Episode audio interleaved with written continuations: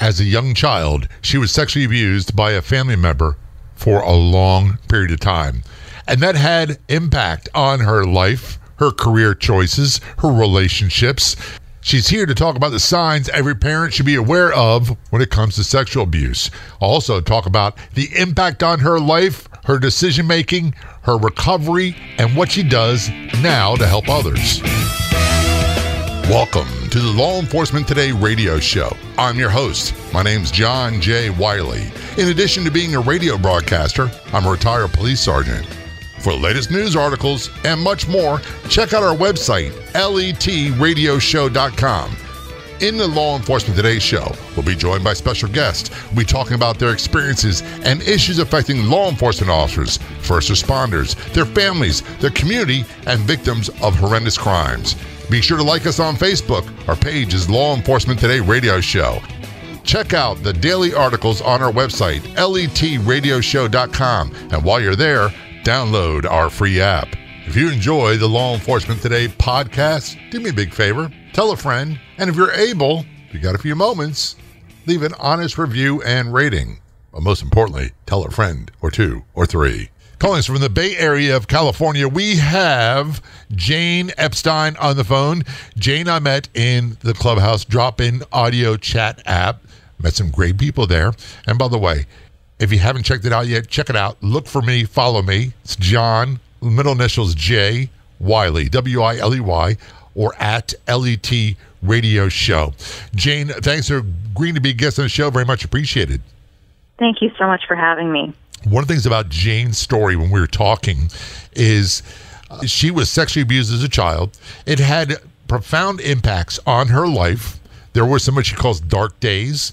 Uh, and she was going to talk about her experience in rebuilding her life afterwards and what she does to help others. And from your experience, some of the signs that parents need to be aware of when it comes to sexual abuse for your children. Did I pretty much cover all the bases?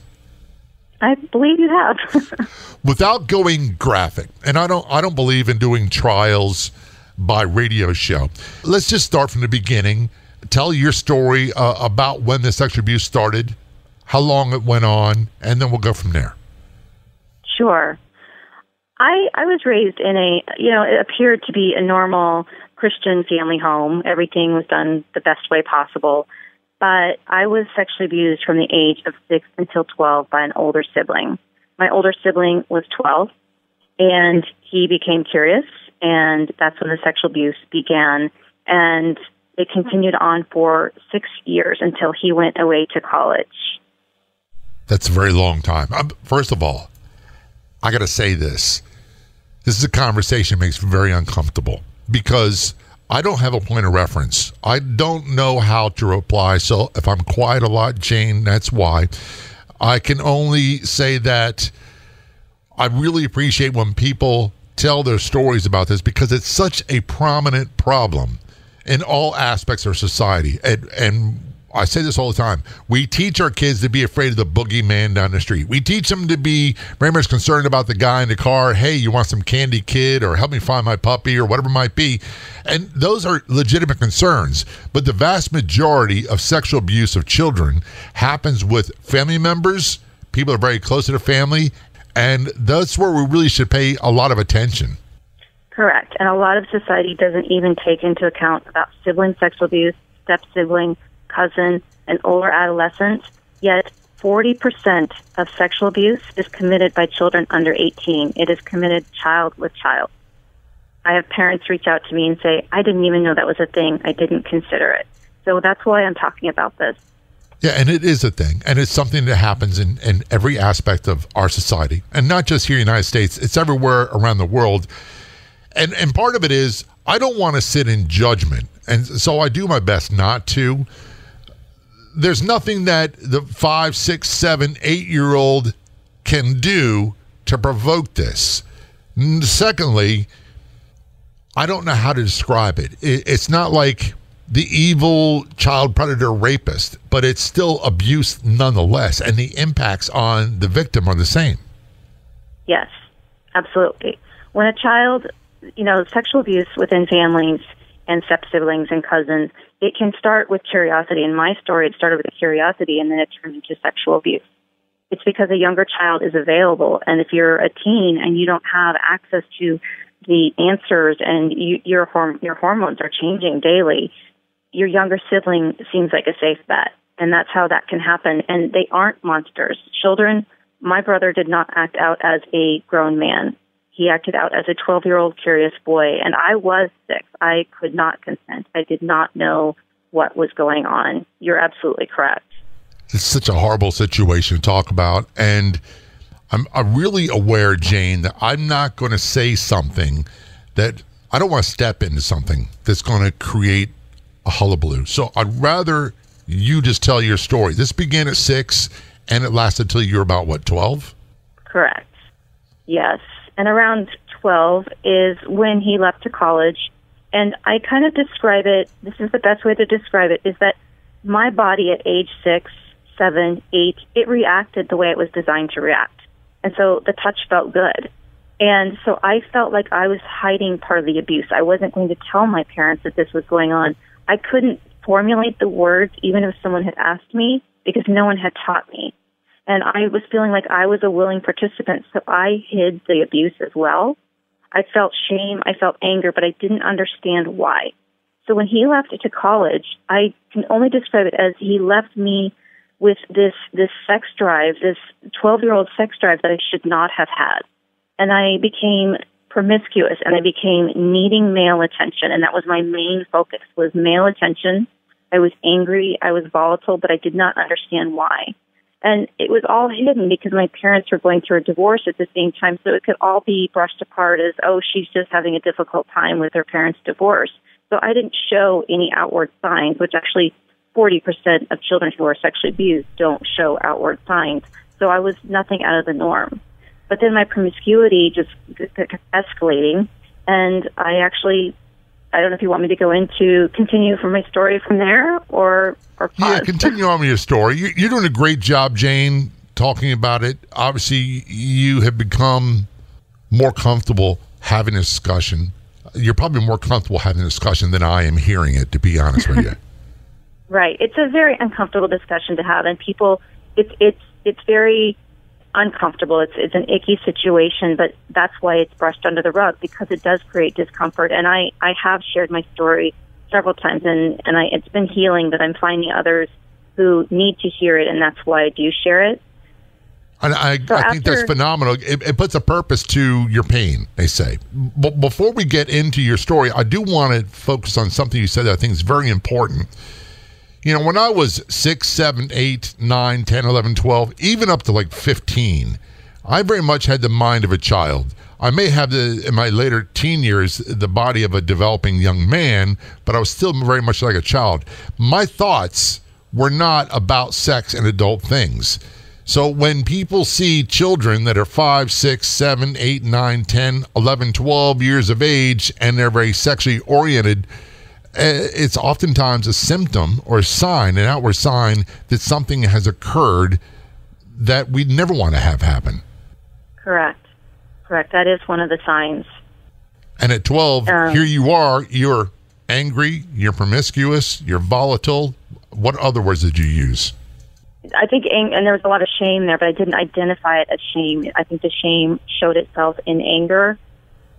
I was I was rebellious but those are all those could all be tied into my relationship with my father when they were going through a divorce, and so that that could I can understand why my parents missed the signs. Gotcha. I was the third born. My brothers thought I was spoiled. I was acting out.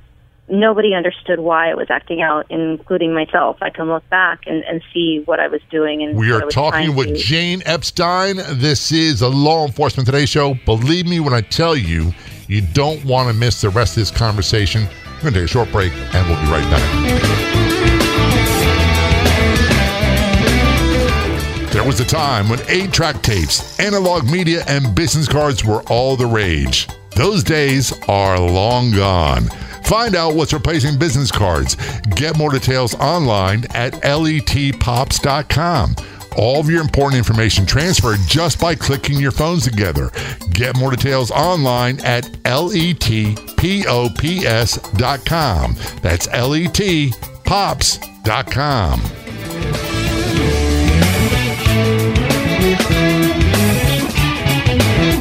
This show is brought to you in part by the Change of Culture podcast, hosted by Autumn, a female cop.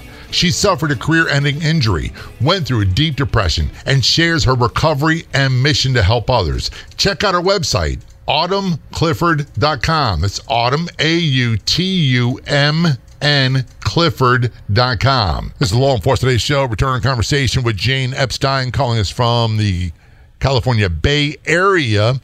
And Jane was sexually abused as a child for many years by a sibling. She's also an advocate.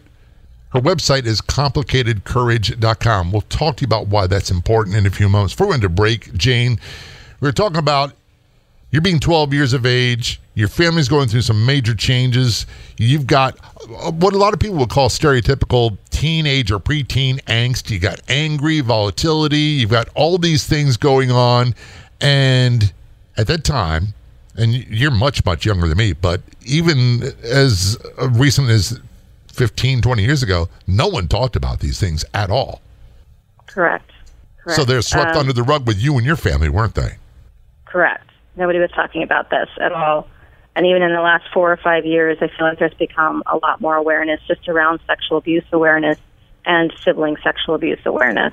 You know, uh, before meeting you, Jane, I don't think I've ever heard the term sexual sibling abuse.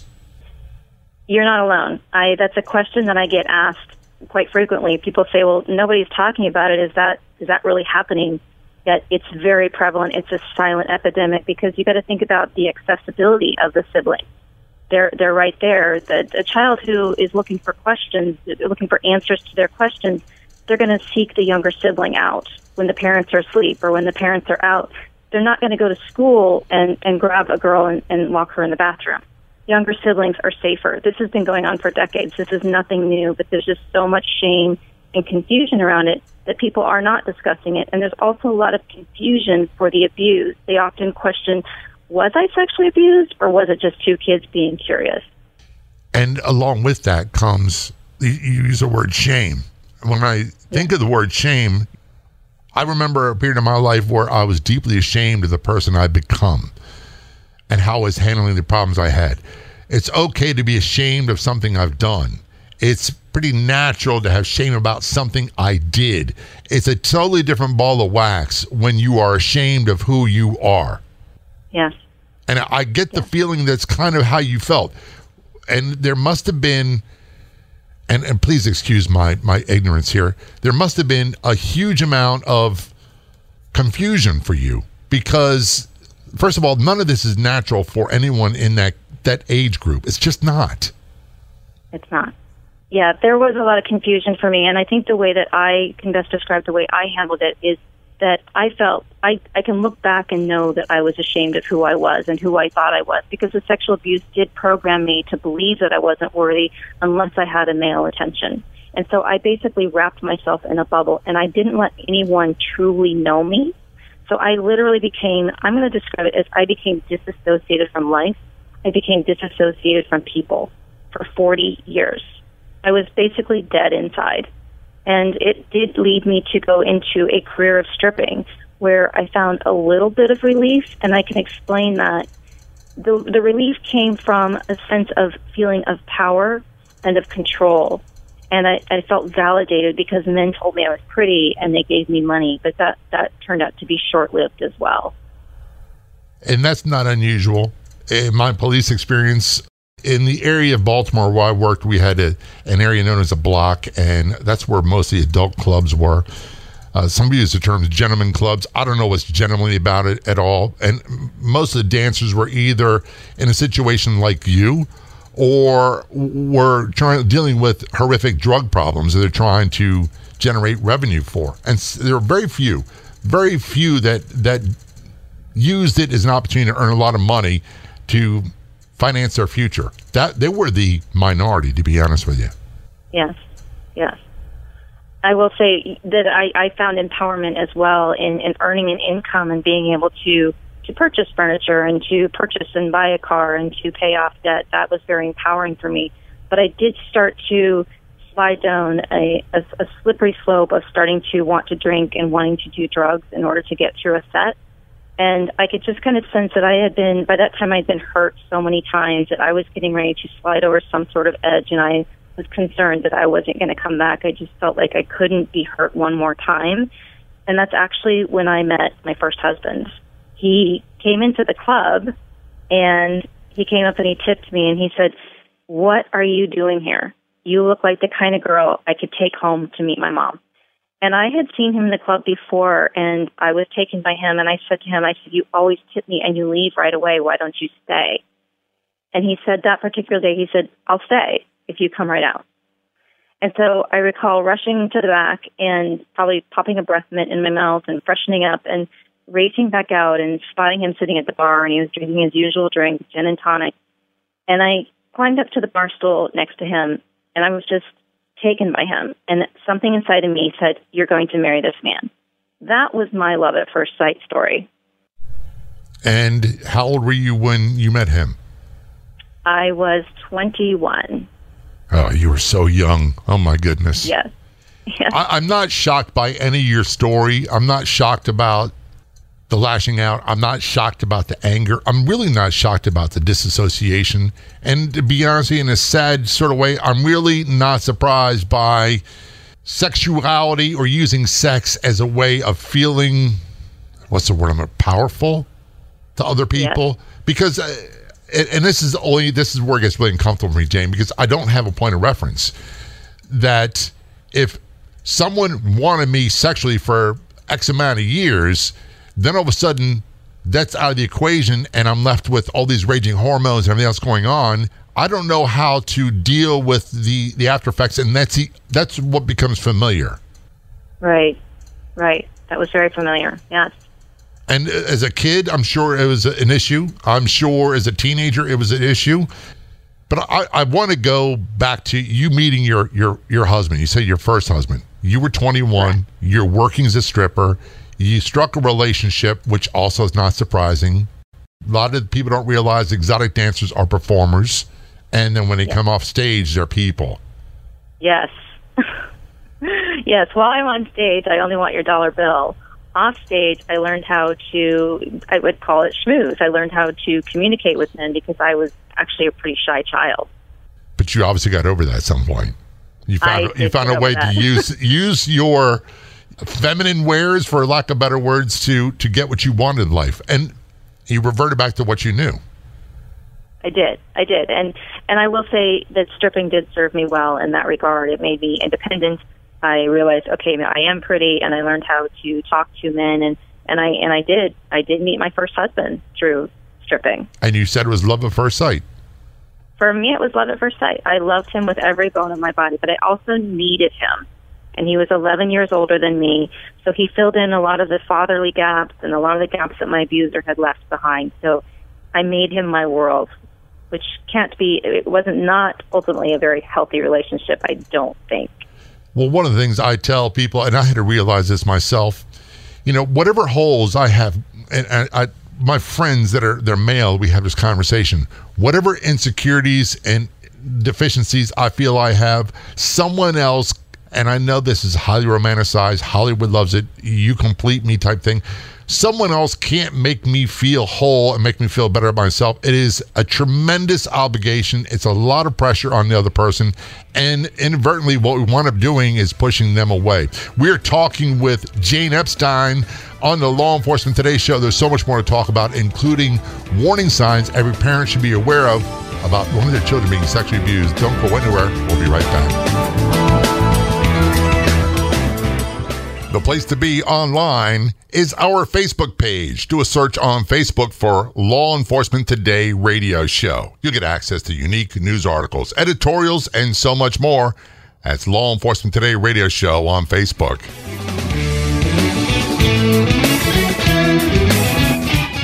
Back to our conversation on the Law Enforcement Today show with Jane Epstein. Jane was there's no way of polite way of saying this. She was sexually abused for many years by a sibling, and it had dramatic impacts on her life, on her teen years and her early twenties. and she also is an advocate now. Her website is complicatedcourage.com. Before we went to break, Jane, you're talking about you met your husband, your first husband, uh, when you were stripping. You were 21, and he developed esophageal cancer. And my uncle Tom just passed away from that, and he was in his late 80s. Doesn't make it any easier, but you must have gone through some dramatic changes as he was sick and you knew he was terminally ill and he was dying. It must have been a dramatic time for you. It was. I I changed inside. I I believe that I had been so numb for 35 years that when he was diagnosed and when he ultimately passed away, that for the first time in my life I had to feel. I couldn't avoid feeling the loss of his death and I found some joy inside of that grief. I know it's hard for people to understand grief and joy, but inside of my grief, I found the ability to live again. I found the ability to not worry about the small stuff, like if somebody cut me off on a highway, it wasn't a big deal. I learned to appreciate rainy days, and I appreciated the ocean, and I appreciated sunny days. I felt alive for the first time in my life. That doesn't surprise me in the slightest bit. It, it does seem like a contradiction incredible grief, incredible sadness, incredible pain. But from that comes a lot of pressure where it kind of forces you into looking at things and making changes in your life. Yes, yes. Especially at such a young age. Yes, I I, w- I viewed the loss of him. I, I I I valued the ability to be able to take care of him. I had to do things that I never thought I could do, and I was with him when he passed, and it was absolutely beautiful. And I felt, geez, I've learned a lesson that some people don't learn until their 80s, and some people never learn. And I felt incredibly fortunate. One of the things I'm really liking about what you're saying, Jane, is you had six years of being sexually abused, horribly traumatic. You had a, a, love affair of the ages, love at first sight, almost like a Hollywood type movie, swept off your feet, teaches you how to live, do this, do that incredibly great marriage, and he develops cancer and dies. Another horribly traumatic situation. And at that point in your life, you're 34. And were you really start to look at yourself before that? Or was that like the impetus for you to say, I got to make some changes? Some things are not happening the way I want in my life? I think when he was diagnosed, I started making those changes. And he was, from diagnosis to death, was about seven months. And through that process, I think I grew an enormous amount. And I realized that I wanted to be a better person and I wanted to not be so hateful and so judgmental. Oh my goodness, you sound like you're telling part of my story, and I didn't go through what you went through. My dad was diagnosed with terminal lung cancer uh, almost 30 years ago, and I was a young man. And people said, Hey, you need to start spending time with your dad. We didn't have a good relationship at that point. Uh, and I'm like, what do we do? What do we talk about? They're like, you idiot, talk about what he wants to talk about. Do what he wants to do. Yeah, try being a son instead of a, know it all and figure it out. So the benefit of that was, Jane, I got to have a good, pleasant relationship with him for last year of his life. And I hope and I think it's the same way for him. And I was positively impacted by that. I'm a much better guy today than I was prior to that. And I wasn't a bad guy before. And I think that's why I really appreciate your platform sharing stories because I think we're all connected in some way. You know, you may not have been sexually abused, but we, we are connected. We can relate. I love that. Yeah, and there's things that happen. Everybody I know, and I think one of the most powerful things about this platform, the Law Enforcement Today show, is almost everyone I know has really bad things happen in their life. Things they never intended, never wanted to have happen trauma, which is overused word, but we're left with choices. All right, this is what happened. Now, how can I create a pleasant life for myself, my children, my family afterwards? How can I build pleasant memories for myself today? And that's ultimately a choice we have. And that's where your story really has a lot of significance because, quite honestly, you've overcome a lot. Yeah, I've lived a lifetime for sure. At 34, he passed away, and you said that during that grief you began to feel some joy, and uh, you'd already started the process of self-discovery, and mm, I would imagine some healing from the trauma of the sexual abuse. You know, I still pushed the sexual abuse aside. I still wasn't going to deal with it. I still thought it was just curiosity gone wrong. It wasn't a big deal. But I did have time to self reflect during after his death and before I met my now husband. And I and I had grown so much and I thought, I'm okay. I like myself, I like who I am, I like who I'm becoming. And I did get remarried and we were blessed with two children. And after the children were born, that's when something happened that triggered the memories of the sexual abuse and the memories would not go away. They could not be put back in their box. And that's when I became angry, depressed, and volatile once again. And that's when I had to hit my bottom once again. Interesting, but not surprising.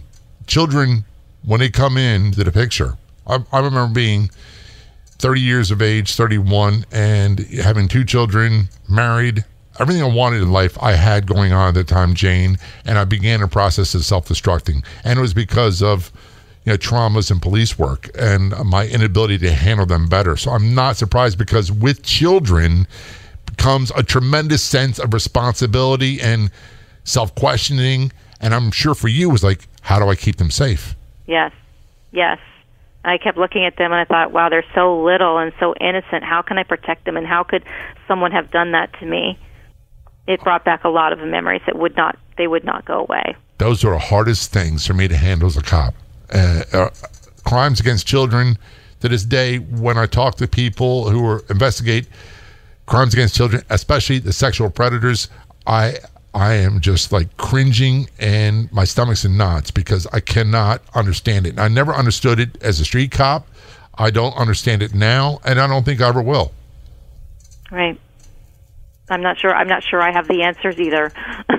well, it's okay. We both have questions, and I right, think at this point right. in my life, I'm okay having questions, and I've gotten to be really okay with having unanswered questions. Right. Right. And and I, you know, I can look back at my life, and I'm in a healthy place right now, and I've learned a lot, and I'm I'm able to give back now. I am very mindful of the survivors who are who are still in the thick of it, and so I'm very mindful of not saying my childhood sexual abuse is a gift or my grief is a gift. I think what I've been able to do with them has been a gift. How did you get from that point of self destructing, the kids are born, all the horrible things come up, to where you're at today, where life is pretty good? Sure. Uh, there was a point in my marriage. I, I, I after the memories were re- resurfacing, I, I became depressed and volatile and there was a day that I said to my husband, we have to go to counseling because I figured it was him. It had to be him. It wasn't me. But we spent five years in marriage counseling and we talked about my grief. We talked about our marriage, but we never talked about my past. And so one day the therapist said, Jane, your anger does not match the circumstances. And I said to him, to the therapist, I said, well, my brother messed with me when I was little. And the room got quiet and he said, what do you mean messed with you? And I said, my brother sexually abused me. And he started asking questions, and I said, Well, it couldn't be that big of a deal, is it? I mean, we were just curious. And he said, It's a big deal. It changes the way you look at your life, it changes the way your attitude, it changes the way you feel worthy or not worthy. It can change a lot.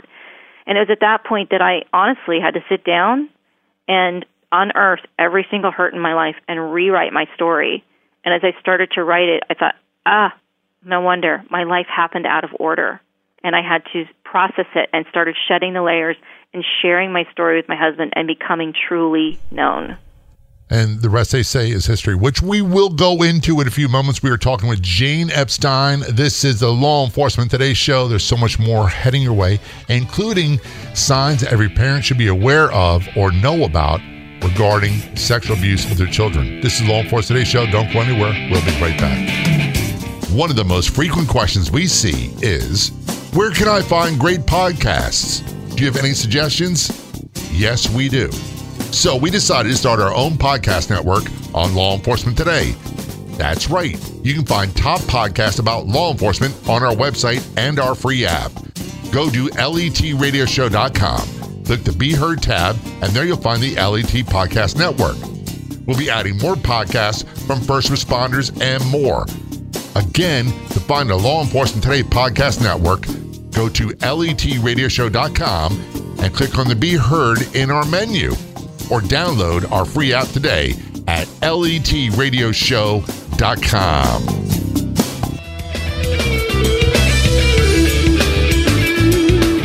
Back to our conversation with Jane Epstein on the Law Enforcement Today show. She's calling us from the Bay Area of California. She was sexually abused for about six years as a child by a sibling. Uh, and a really, I, the interesting is not the right word to use, and dramatic is not the right word to use, but a very powerful story, Jane, because you've gone through a whole lot. Hollywood would have you believe that someone has gone through what you went through could not have the life you have today. They would self destruct with drugs and alcohol. They'd be in and out of prisons, and they probably die very young. And your ex- example that that does not have to be the case. You're absolutely correct. Many survivors don't have the ability to get out. I feel very, very fortunate. I feel like I have a couple of things in my back pocket. My my brother apologized to me when he was 21. I was not prepared for the apology. My reaction was, "It's okay. I participated." But I think I had that in the back of my head, knowing that he had apologized. That's the first thing. Then the second thing was, I, when I told my mom that it occurred, she believed me. And then the third thing that occurred was when I was remarried to my now husband, we went to counseling and therapy. He was able to pay for the therapy, the antidepressants. So I feel like I had a couple extra bonuses in my life, if that makes sense. And I feel that I've been incredibly blessed and I don't take those things for granted. I have a talking relationship with my sibling and not other survivors have that. Those are all great things. I want to go back for a break, you talked about you went to couples therapy with your your now husband, and uh, some things got to be done, and you kind of casually brushed off. Well, like m- my brother messed with me, and then it must have been like, wait a second, what happened? And then you're like, you try to play off like not a big deal, but the therapist said it is a big deal. How long of a process was it for you to say, okay, the cat's out of the bag now, and I got to talk about it, and I really don't want to talk about. Because to be honest with you, I would never want to talk about this with anybody. Well, I think that once the cat was out of the bag, I think that was my way of saying I need to talk about this. There's something inside of me, and I and I've heard lots of stories about when people need to to make a change. There's something inside of them that has to come out, and I think that that's where I was at. It needed to come out, so now I had verbalized it and I got better about verbalizing it, and that's when I started writing it down. I could write it down, but I couldn't necessarily always speak about it. I think it needed to come out. It had to come out. If it didn't come out, how would you think your life would be now? I think I would be maybe dead or depressed. Um, I know that I was starting to drink more and more, and when I decided to do some self reflection, I did quit drinking, and I had to just dig deep inside. I think if it hadn't come out, I would I would have I would have died by suicide. I'll be honest with you, Jane. I'm kind of glad you're forced into it. I think a lot of us, when I say us, it's all different issues.